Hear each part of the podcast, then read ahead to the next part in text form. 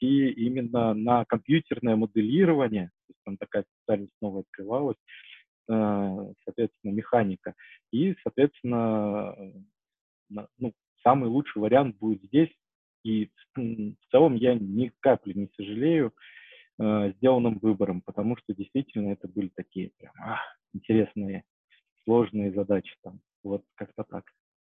Забавно, что такой вот история успеха подобная есть у нескольких людей. Вот у меня тоже был такой эпизод, правда, уже позже в университете, когда я учился на первом курсе, у меня был предмет линейная алгебра. Вот наши студенты на матфаке руками считать не любят и считают, что мы их там терзаем сверх меры всякой геометрии и линейной алгебры. На самом деле на мехмате этому учили гораздо жестче, потому что, ну, там курсы сильнее во времени растянуты, и семинары, соответственно, два раза в неделю ты вот занимаешься такими техническими упражнениями, упражнениями, там, матрицы к правильному виду приводишь и все такое. И однажды мой тогдашний преподаватель по линейной алгебре, такой человек очень э, известный своей к студентам жесткостью и внимательностью к деталям, уезжал в Америку на полтора месяца. Вместо него должен был вести у нас семинар его коллега, который как раз в это время вернулся из Франции. А он, уезжая, сказал, ну, я, конечно, понимаю, что вы тут совершенно у меня расслабитесь, пока меня не будет. И я оставлю вам домашнее задание. Пришел коллега, раздал всем такой большой лист, на котором было штук 40 матриц 5 на 5. И говорит, вот надо эти матрицы приводить к Жордановой нормальной форме. Ну, что делать? Мы стали приводить. Как бы говорит, вот весь месяц, пока вашего не будет, мы будем другие вещи проходить, а вы приводите. Ну, кто-то там быстро достаточно сдался, я была девочка упорная, и все время, как у меня выдается свободная минута, там, смотрю ли я футбол, я привожу к Жордановой нормальной форме. Разговариваю там по телефону с подружкой, я привожу к Жордановой нормальной форме. Ну и так далее. В результате, значит, через полтора месяца вернулся мой исконный преподаватель и говорит, ну что, домашнее задание-то сделали? Всего-то надо было по одной матрице привести к Жордановой нормальной форме. Мы так, в смысле? По одной. Он говорит, ну как, ну каждому надо было раздать матрицу. А вы что, не поняли, что ли? И выяснилось, в общем, что коллега его то ли специально, то ли нет, немножко принудил нас к такому, значит, механическому труду, но выстояли только сильнейшие. Вот. И с тех пор дальше этот человек стал моим научным руководителем, а я вот только недавно, наверное, утратила способность прям в уме приводить матрицы размером до 4 на 4 уж точно к Жордановой нормальной форме. И даже этим в научной карьере своей воспользовалась пару раз, когда нужно было так дешево произвести впечатление на каких-то там достойных ученых, с которыми мы что-то вместе считали. Но э, родители мои до сих пор вспоминают, как вот они не могли там зайти ко мне в комнату и что-то спросить, чтобы не наткнуться везде на эти Жордановы нормальные нормальные формы матриц. Поэтому история такая довольно классическая. А вот расскажите мне такую вещь. Вот, э, ну, про мехмат и там, и факультет, Институт математики и компьютерных наук это довольно похожая вещь, поэтому я думаю, что я представляю серьезные обстоятельства. А Если что, касается... что, раньше этот факультет назывался матмех. Матмех, вот, когда... ну, вот, ну, в общем, как... это брат-близнец э, моя альма-матер. Что касается Вани, я думаю, что я тоже многое представляю, потому что мой двоюродный брат закончил СГАУ. И вот Абсолютно двоюродный... верно, так называется. Сейчас, к сожалению, название поменяли, он стал Самарский, по-моему, государственный университет, но вот СГАУ это вот. да. И, в общем, вот я сама, когда пришла учиться в университет, я пришла учиться из физмат-школы, и мне показалось, ой, полно девочек на мехмате, потому что у меня в группе из 28 человек было, кажется, в первой моей группе 8 девочек. И после класса, где нас было всего две девочки, мне показалось, что девочек прям реальная толпа. А вот у моего брата в СГАУ в группе не было ни одной девочки, вообще ни единой. Вот расскажите мне, у вас девочки в группе вообще были или их не, не было? У нас э, было две, но после э, первого э, семестра осталась одна, и мы уже дальше ее как могли помогали. И она с нами, по-моему, до третьего курса все-таки дошла. Ну, дальше уже началось совсем тяжко. Вот, и, соответственно, это. Она просто перевелась уже до другой факультет. Вот. Но а у вас... здесь, да. У вас, Сереж, были девочки в группе? У нас были, но у нас маленько другая история. Нас поступило на первый курс где-то примерно около 200 человек по всем направлениям. Было где-то, ну, может так, девочек 15, наверное. А к концу всего бакалавра нас всего осталось где-то примерно 40 человек, а девочек осталось 10. Нормальный процентная... такой процент от Сева да. вообще. Причем как раз-таки процент девочек стал намного выше из-за этого. Очень интересно на самом деле. Вот нужно вместо Олимпиады для девочек просто показывать короткий ролик с Сережными комментариями в качестве убеждения для всех родителей, которые сомневаются, смогут ли девочки учиться на такой специальности. Хорошо, а расскажите мне, вот вы пришли в университет и стали вас учить там тем, что называется, тому, что называется высшая математика, что вы туда не вкладывали, там всевозможным матанализом, алгебрам и прочим базовым дисциплинам. Какое было ощущение вот после школы, где там математика, как я понимаю, вам обоим нравилась? Это было прикольно, это было легко, это было отвратительно. Вот, ну, как вы себя чувствовали вообще? Вот, и изменилось ли ваше отношение к математике в результате того, что вас начали этим кормить в стенах университета? Ну, у меня на матмехе, скажем так, помимо высшей математики было еще других много гуманитарных предметов. Э, также было программирование и даже была механика просто. С математикой у меня в университете никаких вообще проблем не было. Там ни с матаном, э, ни, с, ни дискретная математика. Причем, кстати, самые мои любимые предметы — это дискретная математика, там теория вероятности и матлогика. Вот. Но и другие всякие э, предметы, связанные с точными науками, у меня не вызывали каких-то проблем. Но если взять какую-нибудь там механику, и вот там почему-то у меня иногда возникали почему-то трудности, вроде как тоже точная наука, но как только начинает там все это крутиться, как-то взаимодействовать между собой чуть по другим уже правилам, то не сразу я въехал всю эту тематику. То есть ничего похожего раньше не было в том же лицее. И вот. А гуманитарное, ну, это тоже как бы отдельная история где там тоже на самом деле, ввиду того, что все-таки не математика, то тоже давалось трудом. Но раз уж мы заговорили так немного чуть-чуть о гуманитарных науках, а, я где-то искал, особенно в тестах по гуманитарным предметам, какие-нибудь там последовательности, как правильно выбрать правильный ответ, даже несмотря на задание. И знаете, что я скажу? Мне даже иногда удавалось найти последовательность правильных ответов. Иногда она даже была очень простой. Настолько банальной, что подается одному предложению. Например, сейчас помню, а, в русском языке был какой-то тест, где там нужно было проставить там, то ли там одну букву, там одну и ту же, ли две там буквы какие-то, ну, примерно так. И ответ, какой там ответ заключался правильным, заключается в том, где пара, получается, одинаковых букв меньше всего. То есть там конкретно был один случай, да, там, где повторялось там, из количества, из количества букв, если разбить, там каждая, да, сколько букв содержит каждый ответ, то там, где количество букв меньше всего там в ответах, то это правильный ответ. И тесты я решал ты дык мне однажды преподавательница по русскому языку сказала, другую книгу я тебе дам заданиями, пожалуй. Просто сказал, ты какой-то слишком это. Вот. Классический пример, когда математик знает лучше.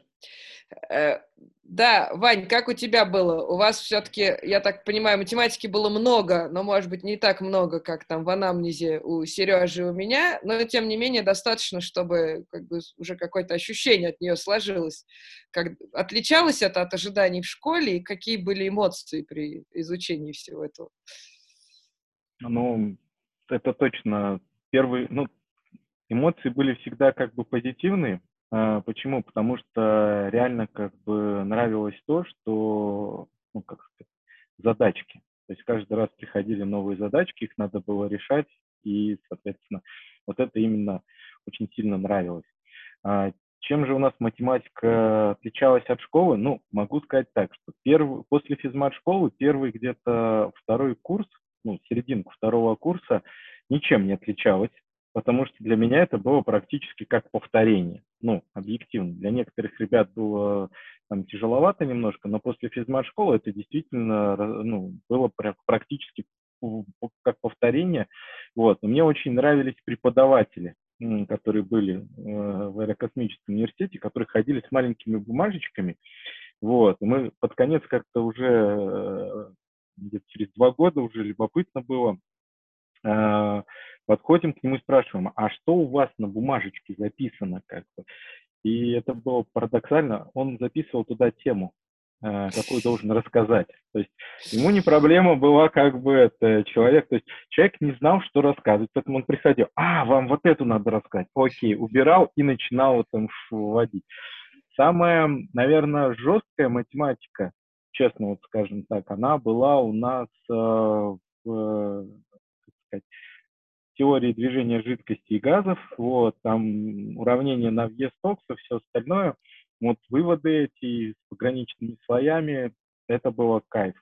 А особенно, когда начали мы пытаться численно решать эти уравнения, то есть компьютерные науки как раз тогда зарождались, и мы строили там, ну, скажем так, первые там суперкомпьютеры, объединяя несколько компьютеров в сети, это был вообще огонь вот, э, просчитывать всякие сетки, еще при этом э, сравнивать полученные результаты, например, с результатами той же самой аэродинамической трубе, которые ты также получаешь, как бы это, это было вот именно э, на стыке инженерных наук, там вообще прикольно. Вот. А так, в целом, да, с каждым годом, когда, скажем так, буфер э, физмат-школы начинал заканчиваться, приходилось э, делать усилия и, соответственно, все больше и больше погружаться именно в такую специфику, которую дает ВУЗ, то есть глубокие как бы инженерные задачи. Когда я училась на мехмате, ну, собственно, даже сейчас среди моих коллег очень неоднозначно есть отношение к выпускникам топовых физмат-школ именно по причине того, что даже и на мехматы, и там на матфак многие из наших студентов, которые закончили там известные, скажем, московские ФМШ, приходят, ну, не обязательно даже московские, но такие вот э, школы с репутацией, приходят уже зная содержание, ну, по крайней мере, части наших базовых курсов. Соответственно, к этому можно относиться по-разному, и сами люди тоже воспринимают этот факт по-разному.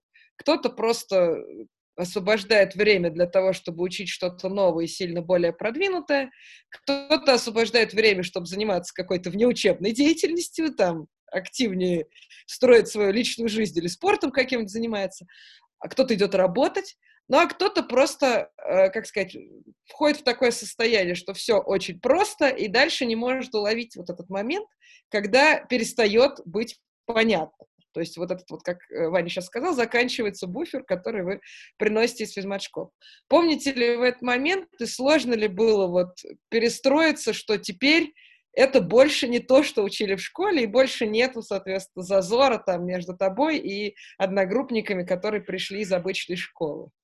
Это было, но не на математике, вот, э, а, а скажем так, на, в теории функций комплексного переменного. Вот я до сих пор, я запомнил ее, потому что это был э, первый предмет и первое такое страшное разочарование, то есть когда э, я не смог сдать.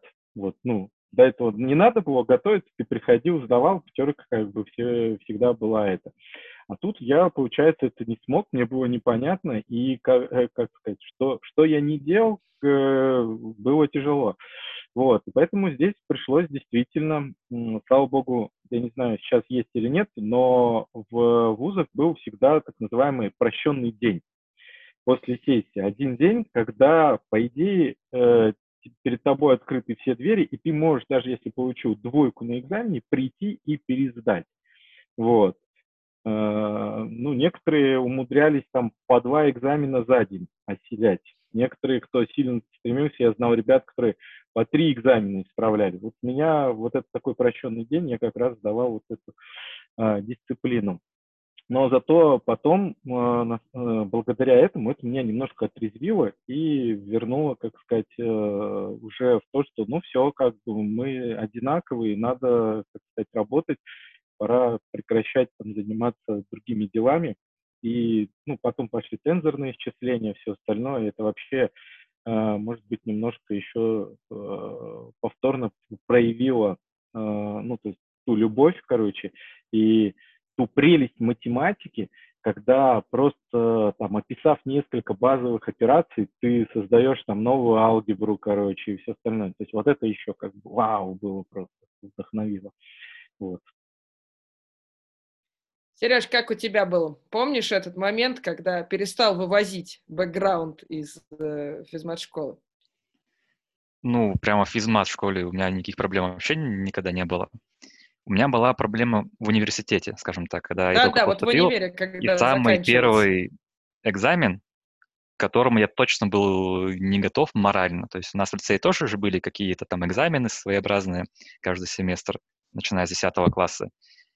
И они как бы такие простые были, то есть там не было проблем. То есть там же были, были все, как бы были там одногруппники, вернее, одноклассницы, одноклассники в тот момент, которые там умудр- умудрялись на два сдать экзамен в лицее.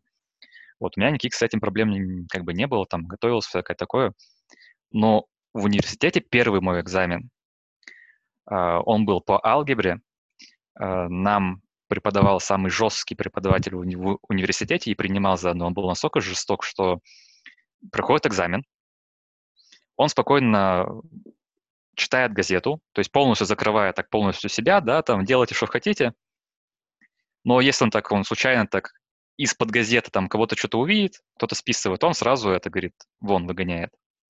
Например, он может помимо даже этого спокойно выйти покурить. Причем он каждый, на каждую лекцию, вернее, не каждую лекцию, каждый экзамен так делал, просто выходил каждый час покурить на 20 минут спокойно. Возвращался, то есть много времени там даже, чтобы там списать, подготовиться, все что угодно. Но вот это все, то, что люди могут там даже общаться, и вроде как бы его нет, и все готовятся по своим билетам, это никак не спасало людей. И в первый экзамен сдало всего из 30 человек в нашей группе, сдало 6 человек, причем одна четверка и все остальные тройки. Причем меня в этом списке не было. Я тогда не сдал свой первый экзамен. Ну, я просто не ожидал, что будет именно такой поворот, прям сильно, да, равновес там в лицее, как это принималось и прочее, и как тут. После этого, когда была уже непосредственно пересдача, я прям взял, все выучил, все теоремы, там все, ну, с доказательствами как бы у меня никогда, не было проблем, даже там самостоятельно доказать там теоремы. Вот, просто там все нормально подготовился. Когда уже была вот эта пересдача, а, кстати, у него не сдало, то есть у него в потоке было три группы, это примерно 90 человек. У него не было из 90 человек ни одной пятерки. А, у него было примерно три тройки, которые сдали в первый день, в сам день экзамена. А на пересдаче он никогда не ставит пятерки. То есть он считает то, что раз пересдача, надо делать минус один балл всегда.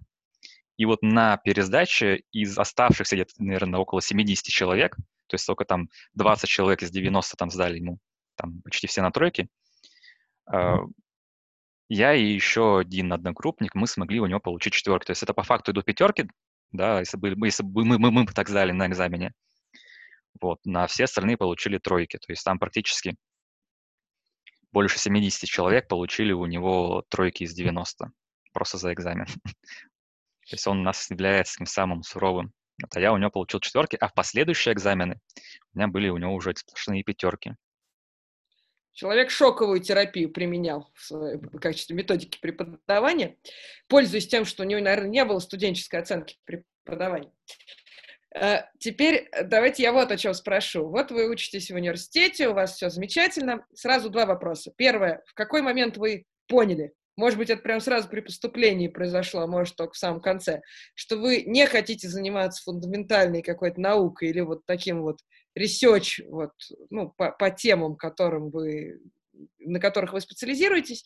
И второе, когда вы по пошли работать, когда это может быть совершенно не связано с первым обстоятельством, но когда вы стали искать свою первую настоящую работу с зарплатой. Ну, давайте, наверное, я продолжу. Угу. Uh, как я уже говорил до этого, я поступил в университет просто идя за друзьями. Соответственно, идти в прикладную математику или нет, у меня такого вопроса не вставало. Там, куда пошли мои друзья, соответственно, туда и я пошел. А что касается работы, я сразу начал, ну, вернее как, я закончил бакалавр, получил диплом, отдохнул лето, поступил в магистратуру и начал искать себе работу. Вот примерно Вань, как у, тебя, как у тебя был? У меня, скажем так, получилось немножко, может быть, поинтереснее, потому что период, когда я заканчивал, это, ну, назовем, 90-е годы были, было все довольно печально. Но э, в целом я после того, как закончил, э, соответственно, по своей специальности, устроился, ну, поступил в аспирантуру и, соответственно, продолжил уже, э, скажем так, работать над кандидатской. Э, к сожалению, доделать я ее не смог, вот, э, потому что как раз вот, ну, изменился фокус, и надо было выбирать, ты либо работаешь, либо, соответственно, занимаешься кандидатской. Заниматься кандидатской и обеспечивать семью было довольно тяжело в то время, поэтому выбор пал, очевидно, на а, то, что надо работать. Хотя немножко сейчас до сих пор сожалею, что надо было, наверное, все-таки добить, а потом а, двигаться дальше. Вот, ну, а, окей, учитесь на мои ошибки, ребята. Лучше дело доводите с, э, до конца.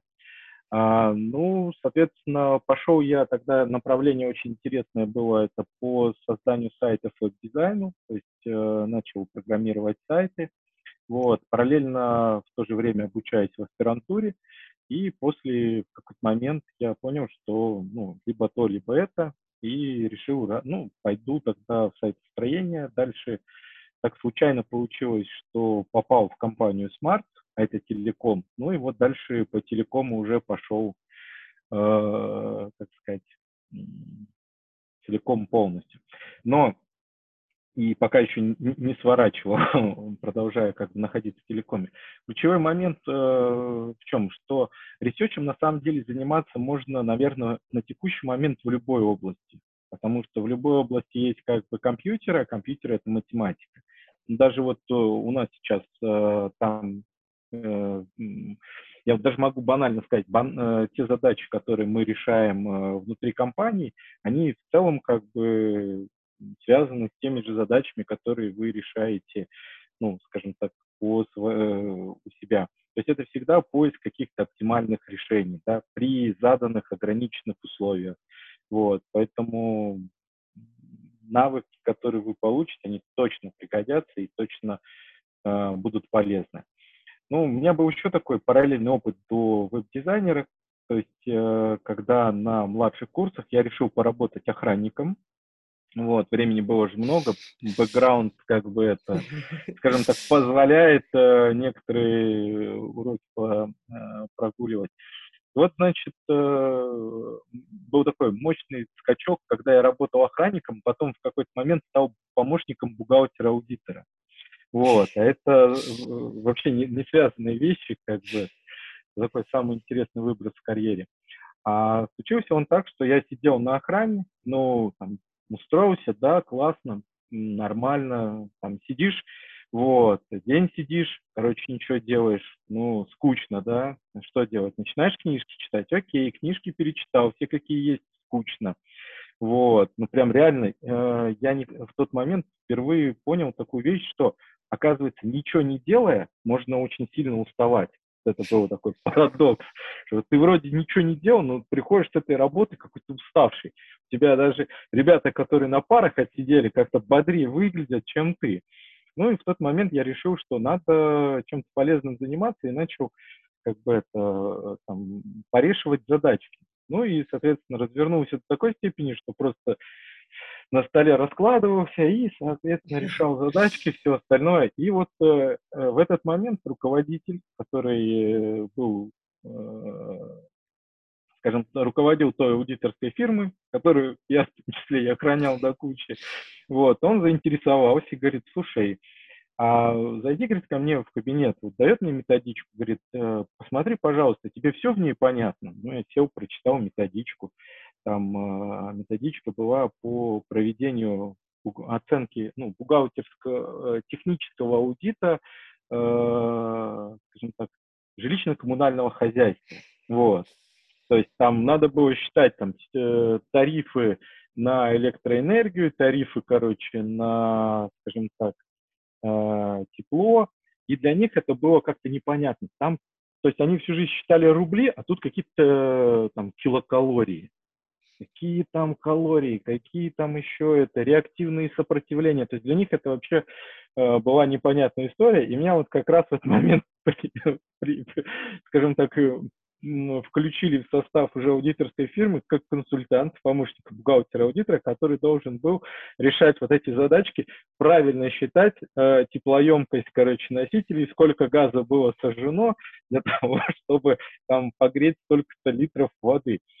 Я в тот момент на самом деле был э, редчайшим образом поражен э, тому, что, блин, такие простые формулы, там, Э, базовой физики используются для там, калькуляции тарифов жилищно-коммунального хозяйства. Это было, конечно, круто. Но в какой-то момент я понял, что бухгалтерия, короче, это финансисты, это не мое, точно не мое, и как бы мы расстались, и вот все, больше... Но на самом деле, как бы в дальнейшем знания бухучета и того, как это все делается, они мне, конечно, это пригодились э, в последующем. Вот, но уже через много-много лет. Так. А вот расскажите, э, вы пришли на собеседование, там свои первые, и, ну, не принципиально даже самую первую компанию или нет, можно рассказывать сразу про телеком, как хотите. Но вот, короче, в любом случае, это где-то начало карьеры. Про что спрашивали и предлагали ли решать задачки, раз уж у вас такой математико-ориентированный бэкграунд? или нет. Или вот на собеседовании говорят, ну, понятно, задачи ты решать умеешь, давай проверим, ты вообще там умеешь ли говорить, или там попадаешь ли пальцами в клавиатуру, я не знаю. Ну, как, короче, что тестировали, что хотели про вас знать.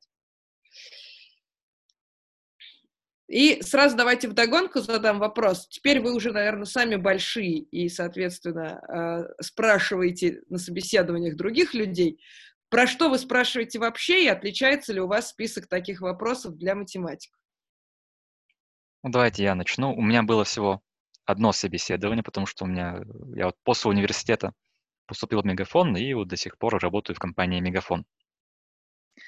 На собеседовании были различные задания, на... то есть я пришел, немного рассказал о себе и начал решать список заданий, связанные с математикой, даже не связанные с математикой. Все-таки какие там были вопросы по программированию, там по SQL были вопросы, и даже были по HTML, что достаточно забавно было. Потому что ничего связанного с HTML в работе не было. И основные вопросы, наверное, помимо заданий, были связаны с университетом, так как у меня нет никакого опыта работы. У меня это первый, скажем так, место работы, куда я пришел. И, наверное, основной, основной вопрос, который меня спросили, какие оценки у меня в дипломе. То есть я, конечно, рассказал то, что у меня там олимпиады всякие есть, там прочее. Вот их интересовали именно мои оценки. Я человек честный. Э, сразу говорю, у меня куча троек есть. По математике, по информатике, там, по программированию тройки есть много. То есть я не начинаю, как другие, там, пятерки есть, четверки есть, там, все хорошо, да. Я начинаю вся с плохого, чтобы именно подчеркнуть. На меня сразу так с вопросом, как так может быть то, что вот вроде Олимпиада, да, там тут задание там вроде выполнил наше, а в дипломе как бы тройки. На что я отвечаю? Вот ввели баллы рейтинговую систему, я в семестре учусь, баллы зарабатываю, автоматы получаю. Ну, автомат 3 выходит, получаю 3, соответственно. Чтобы целый месяц семестра, там, сдача экзаменов, я смог это добавить в свои каникулы, ничем не заниматься, отдыхать. Вот, но я тогда еще не понимал. То есть, когда я учился, я думал, что вот оценки — это не самое главное, что может быть, там, и вот этот диплом, там, будет стоять там циферка, там, тройка, там, либо пятерка, это не особо какое-то отношение не имеет. Самое главное, что это знание, которое ты получишь. Вот только когда уже я устроился на работу и прошло какое-то время, то есть, несмотря на то, что у меня был такой специфичный ответ, то, что у меня было много троек, я потом понял, что, ну, когда уже просто стал разобраться, стал разбираться и в процессах, и прочее, как идет именно в работе все это дело, там уже в компаниях, что вот те тройки, которые я получил, да и вообще оценки в дипломе, которые есть, для работодателя это фактически качество выполняемых задач. То есть то, что делается на работе, выполняются какие-то задания, они же никак не оцениваются. Они либо сделаны, как бы либо не сделаны. То есть либо молодец, либо не молодец. И вот те самые оценки там 5, 4 и 3, это тоже, грубо говоря, идет та самая оценка на сколько хорошо ты выполняешь задание, и 5 работодателю как раз и говорит, что ты там ответственный и всякое и прочее. То есть человеку без опыта работы вот этот диплом и оценки как раз-таки и говорят о том, что насколько хорошо ты будешь как раз-таки у своего начальника выполнять свои задания. Вот, так что не деле... повторяйте такой глупости. Нужно быть осторожным, потому что я вот в свое время, когда устраивалась на работу, у меня была другая крайность. У меня было там, был средний балл зачетки 5-0. Ну, у нас была пятибальная система, поясняю я своим студентам, у которых система десятибальная.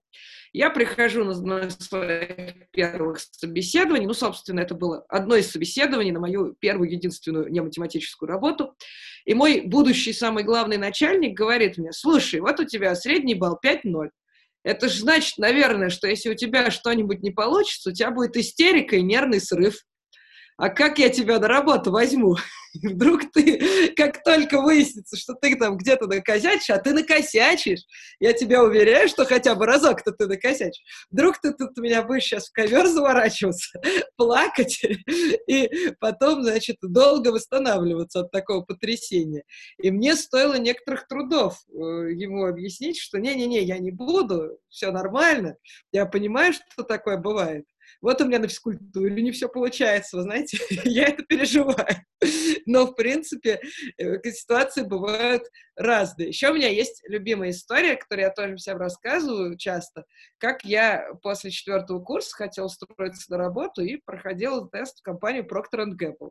Procter Gamble независимо от того, в какой департамент ты хочешь устроиться, всем проводят тест по такой элементарной математике, ну, на стыке как бы с логикой и, в общем, здравым смыслом. Это даже как математикой в полном смысле ты не назовешь, особенно когда ты на мехмате 4 года профдеформировался. Короче говоря, проводят они свой тест, там даже можно пользоваться калькулятором. И э, я поучаствовала и подала заявку там в какой-то из финансовых департаментов. И на следующий день я получаю сразу два письма. Первое письмо — это то, что у вас лучший результат дня, недели и месяца по этому тесту. Второй результат — вы нам не подходите. То есть это риск показаться overqualified тоже на самом деле существует, и это не единичный эпизод, я знаю много других примеров. Вань, расскажи про себя, как, про что спрашивали, про что спрашиваешь сам, теперь уже ну, и отличается ли вопросы математику от нематематику? Ну, смотрите, я, наверное, вот сейчас сидел, когда Сергей рассказывал, пытался вспомнить, э, ну, не первое, это хотя бы свое последнее собеседование. Ну, помню единственное только то, что там э, начиналось оно с одним человеком, заканчивалось с директором департамента, потому что мы активно, то есть э, собеседованием это сложно назвать, наверное, это был какой-то спор, вот, и э, я им что-то доказывал, они мне напротив, короче, другое. И э, по результатам этого спора почему-то меня взяли на работу. Вот, э, соответственно, обсуждали мы, по-моему, тогда архитектуру, по-моему, биллинговой системы, вот, и, соответственно, что-то связанное с распределением нагрузки вот, э, алгоритмами распределения нагрузки. Э, соответственно, коллеги там рассказывали про алгоритмы там раунд-робин, короче, как надо распределять. Э, мы на тот момент, по-моему, там спорили, что не надо раунд-робином, надо как бы, просто ты выбираешь два случайных и отправляешь нагрузку туда, где, скажем так, ну, она наименьшая. Вот. Ну, это так, если это, по-моему, вспоминать. В итоге я настаивал, что надо на два случайных и кидать. Вот, коллеги, что есть базовый как бы раунд-робин, и нечего тут там думать. Вот, он самый лучший, самый хороший. Э, на практике, кстати, не удалось ни, э, ни разу потестировать, э, скажем так, действительно ли Э, какое-то имеет преимущество, но в дальнейшем потом в литературе я как-то нашел статью, в которой как раз э, тема с случайными, она подчеркивалась, э, что имеет место быть и является как бы самым оптимальным решением. Вот, это так из интересного. А, но по собеседованию, скажу честно, я как бы э, по большей части э, действительно в зависимости от, э, ну, то есть разные квалификации, которые мы ищем, задаем ну, разные вопросы.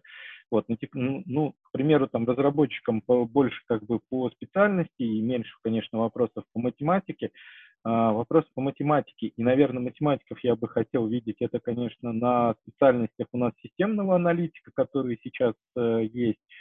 Вот. И там во время собеседования у меня действительно есть некие коронные вопросы на логику. Вот. И здесь большей частью меня э, интересует не э, сам ответ, да, а логика рассуждений, то есть ход мысли, который есть у человека. Вот. Э, один из любимейших вопросов, вопрос к аудитории. Если есть желающие, приходите с ответом. У меня есть вакансии две аналитиков, поговорим, может быть, это договоримся. Заключается в следующем. Э, такой из самых любимых вопросов – это сколько окон, ну, раньше я спрашивал в Самаре, а теперь спрашиваю, сколько окон в Москве. И как бы человек должен, рассуждая, как бы, ну, дать ответ. Поэтому, ребята, если есть желание, вот, я могу написать свой e-mail в чат, и дальше в конце уже это э, жду ваши варианты ответов. За время собеседований я ни разу еще не увидел э, каких-то там одинаковых ответов. И это прям действительно прикольно. Вот. И могу с радостью как бы действительно ну, сказать, что люди, которые решают такие задачи, они действительно потом э, являются хорошими аналитиками. Вот. Как-то так. Спасибо. А, ребята, Сейчас скажите... найдет какой-нибудь там человек, можно тут, и пойдет считать ну, ножками и посчитать раз, два, три. Придет Иван к тебе и скажет, вот их вот столько-то ровно, ни больше, ни меньше. Возьмешь такого на работу? Нет, понимаешь, в, в этой задаче э, любой ответ, его сложно проверить. Для того, чтобы его проверить, ты действительно должен иметь точный ответ. Это, кстати, напомню, знаете, есть такая, мы тоже на работе сталкиваемся с такой задачей, э, она вроде с точки зрения программирования кажется простой, но решает ее почему-то математики. Вот. А задача посчитать, сколько у тебя э, уникальных, например, абонентов обратилось. То есть за какой-то промежуток времени. Смотрим, например, там, сколько за год уникальных абонентов обратилось к этому сервису. Вроде кажется, с точки зрения программирования, ничего там сложного. Там, берешь и считаешь. Но когда считать начинаешь, короче, э, из-за того, что почка слишком большая и чисел много, э, происходит там переполнение памяти, как бы, и, соответственно, напрямую в лоб задача не решается. Приходится искать, изыскивать различные другие варианты. Ну, есть э, так, там решения с применением там, алгоритмов и хэш-сумм.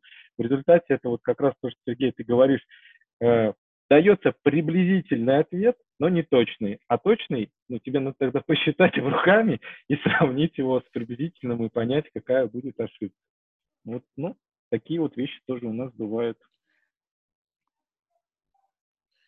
Коллеги, а такой еще вопрос. Расскажите, какие вы задачки примерно решаете, на что это похоже, и сразу я, как всегда, напихаю туда много вопросов.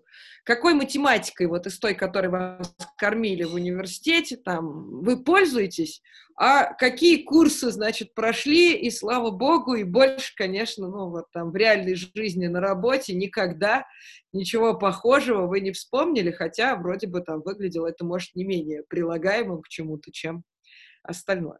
Ну или вы вообще не пользуетесь математикой, такой ответ тоже принимается, если вдруг это так. Я бы начал бы, наверное, с конца, да, отвечать. Что вот мне не mm-hmm. пригодилось, но, например, вот мне вот очень сильно запомнилось, мне очень сильно понравилась идея и алгоритм, но его я вот не, когда вот не применял. У нас был предмет по каким-то алгоритмам, я даже не вспомню сейчас даже название. Алгоритм заключается в следующем. Как именно в компьютере, да, где-то, может, именно в компьютерной памяти э, разместить строку любой длины в число от нуля до единицы. Строку любого, любой длины. При, при том, что в памяти же мы же знаем то, что числа ниже имеют ограниченную дистанцию, но при этом и то, что там число там состоит там из бит, и эти биты там ограниченное количество, и комбинаций-то очень мало, но существует алгоритм, который позволяет все-таки запихать строку любой длины, неважно, сколько она длинная, то есть, грубо говоря, ее смапить, как еще можно сказать, да, там модно, молодежно, а, в число от нуля до единицы.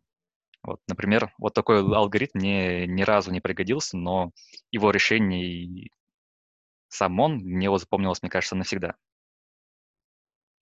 Вот, а то, что пригождается, наверное, пригождается в большей степени самое, то есть ввиду того, что у нас все-таки больше так разработка различная идет, да, и математика, она встречается именно как в разработке, то мы больше используем именно алгоритмы, ну, такие, не знаю, как технически они как бы относятся к математике и к всяким таким штукам, но в большей степени для меня это все-таки, наверное, информатика, да, имеет, ну, в области информатики, наверное, решается. А, самые простые алгоритмы, те алгоритмы, которые даются в самом начале обучения, вот они пригождаются, наверное, чаще всего у нас. А те, что более такие сложные и в конце семестра выдаются в предмете, они встречаются реже всего.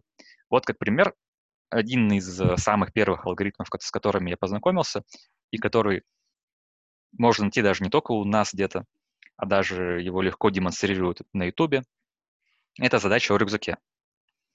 Многие, наверное, из вас ее слышали. Если кто-то не слышал, то э, есть на YouTube различные ролики, которые преподносят э, не как задачу о рюкзаке, а как-то более такие, как э, некая, наверное, психологическая, там еще всякие такие вещи можно в кавычках назвать.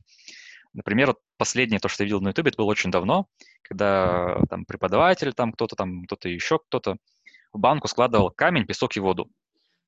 Там и сопоставляя то, что камень там это что-то такое, там песок такое, нужно в правильной последовательности там то, что приоритетнее, именно класть. И вот как раз-таки нужно сначала положить камень, песок и воду, тогда поместится все в эту банку. А если сделать это в обратном порядке, сначала, песок, сначала воду, потом песок, потом камень, то, соответственно, все это не влезет. Вот это классический пример, по идее, задачи о рюкзаке, который применяется даже не только у нас, а вот такие простые и элементарные можно примеры найти даже на Ютубе.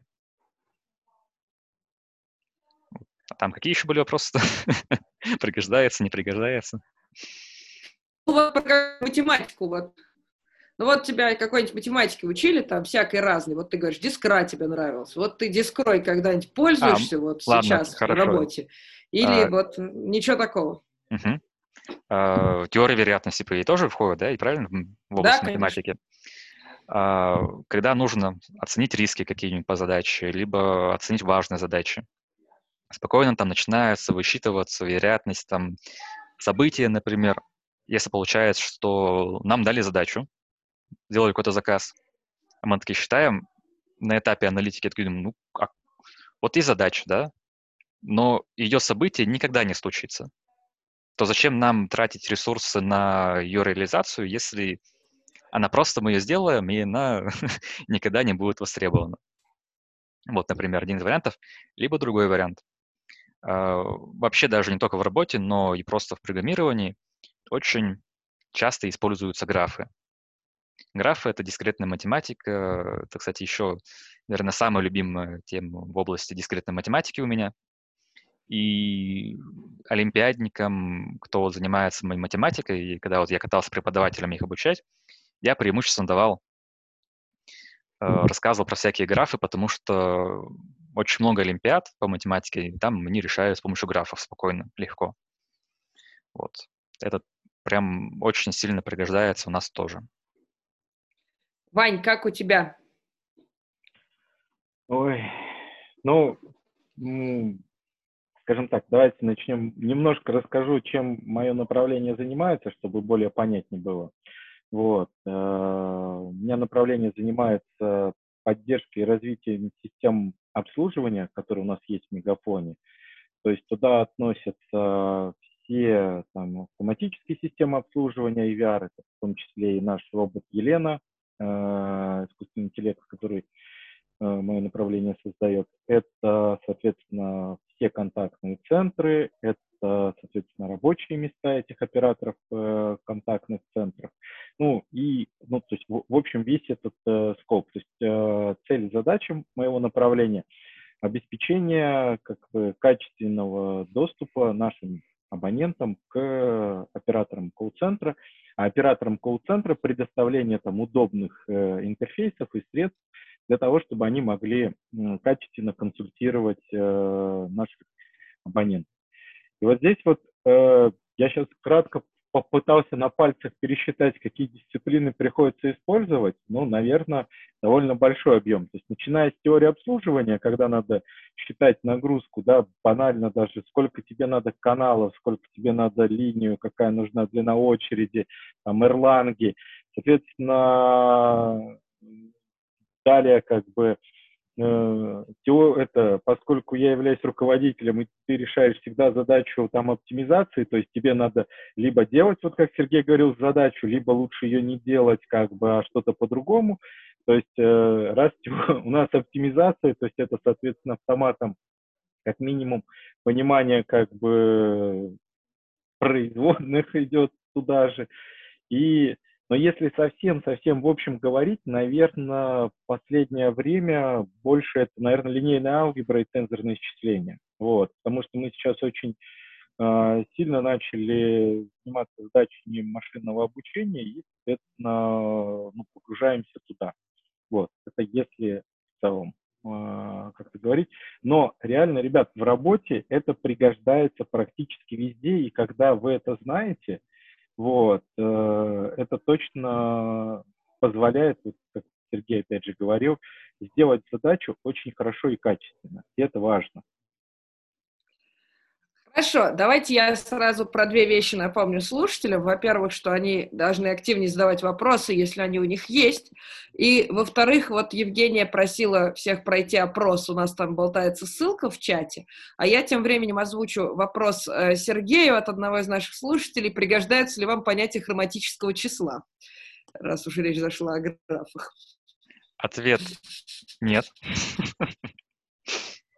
Если честно, даже не вспомню, что это такое сейчас. Э, как-то так получилось, что некоторые понятия, они как-то в голове так вшились, и я спокойно их понимаю, но вспомнить, например, их определение как-то уже не тот, что ли, я постарел.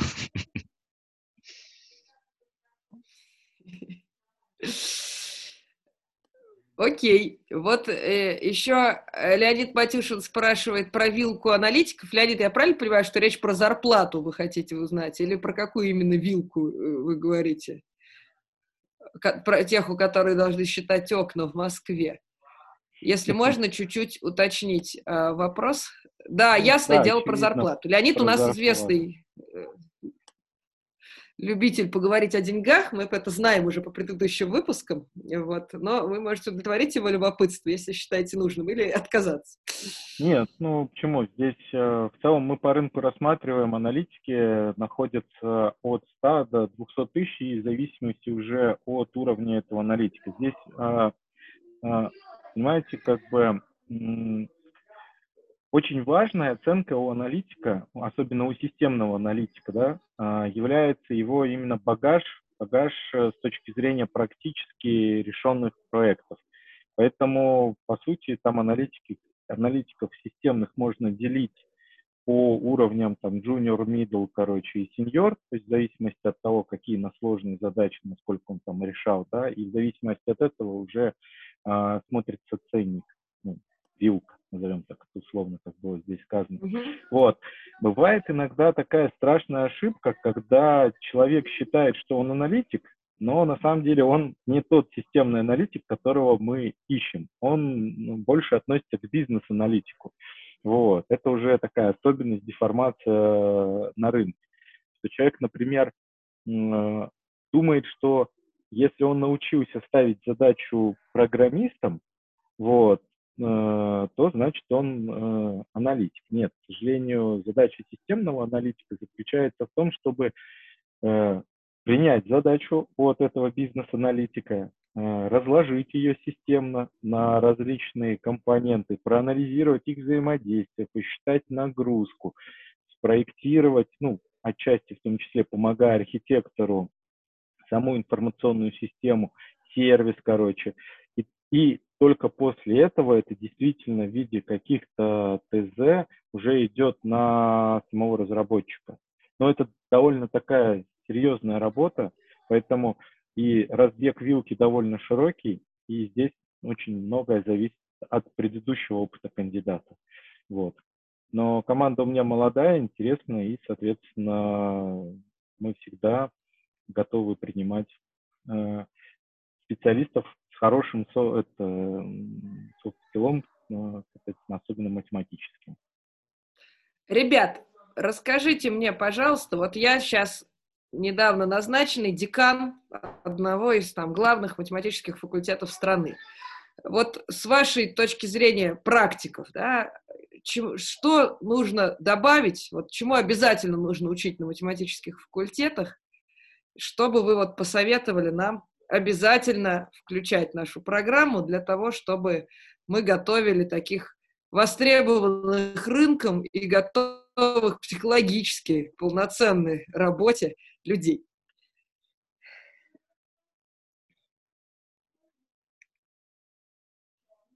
Знаете, мне как-то судить тяжело, э, поскольку как бы это за, за, за то время, э, когда я закончил университет, э, и на текущий момент изменилось, наверное, в системе образования многое, да, вот с учетом того, что вот даже и система оценки там появились баллы, рейтинги, вот это. Но что на текущий момент я вижу сейчас, наверное, самое главное ребятам, ну, вас учат Э, точно классные преподаватели и точно учат, э, скажем так, хорошим фундаментальным наукам, а вам, наверное, надо научиться еще самим немножко, а, скажем так, правильно самоорганизовывать, короче, свое время. Вот. Э, вот этого, наверное, навыка в институтах не дают. И это становится, наверное, а, такие, такой большой проблемой как бы людей, которые приходят э, как раз в организацию. То есть это явный синдром студента. Вот, он проявляется практически даже, ну, я бы сказал так, у всех даже, кто работает взрослых людей. То есть если они этот навык там себя не выработали, что задачу можно решать потихоньку, поэтапно, фокусируясь на ней, а не так, что, а, что мне там сделать, функцию написать. Так, надо ее сделать к 20-му. Сегодня что у нас? 10 Окей. Там работы на два дня, короче, 18-го я к ней вернусь. И человек спланировал свое время таким образом, 18-го, так вот, с компканом вот, держи привет себе в будущем, как бы создает себе в будущем проблему, потому что 18-го у него еще как бы таких же приветов налетело, вот, и он в итоге попадает вот в такой аврал, как бы, и здесь вот действительно, ребят, ну, э, я думаю, сама сессия, как бы, эти дедлайны, они в том числе вам сейчас такой некий э, трэш дают, но старайтесь их действительно в том числе учиться и на этом. Вот. Какой-то науки по этому поводу сейчас нету, хотя э, есть много различных там спикеров, которые, э, скажем так, Э, поработали в IT, там развились и сейчас э, стали э, менторами, там ходят, пропагандируют другим, как правильно планировать свое время, дела, там, для того, чтобы все успевать. Вот, на самом деле, вот этот навык, как бы мне кажется, его неплохо как-то, может быть, рассказывать ребятам или еще что-то. Ну, хотя он на практике при, при, прививается э, благодаря сессии. Вот. Сереж, у тебя какие соображения? Ну, я вот недавно закончил университет. У меня все еще, так скажем, остался небольшой эффект да, учебы в университете. Я жил в общежитии. Ответ мне будет очень простой, такой своеобразный.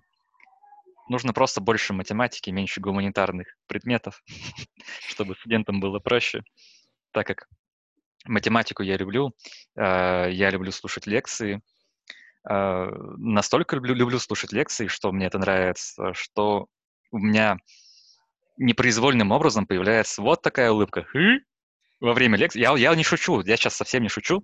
У меня действительно, когда я прям вслушиваюсь лекцию, и под конец лекции мне настолько как бы, ну, нравится слушать, я там вник так сильно, у меня просто, я даже сам не замечаю, у меня просто на лице вот такая улыбка, преподаватель меня смотрит, какой-то что-то, ты там под чем сидишь, а там?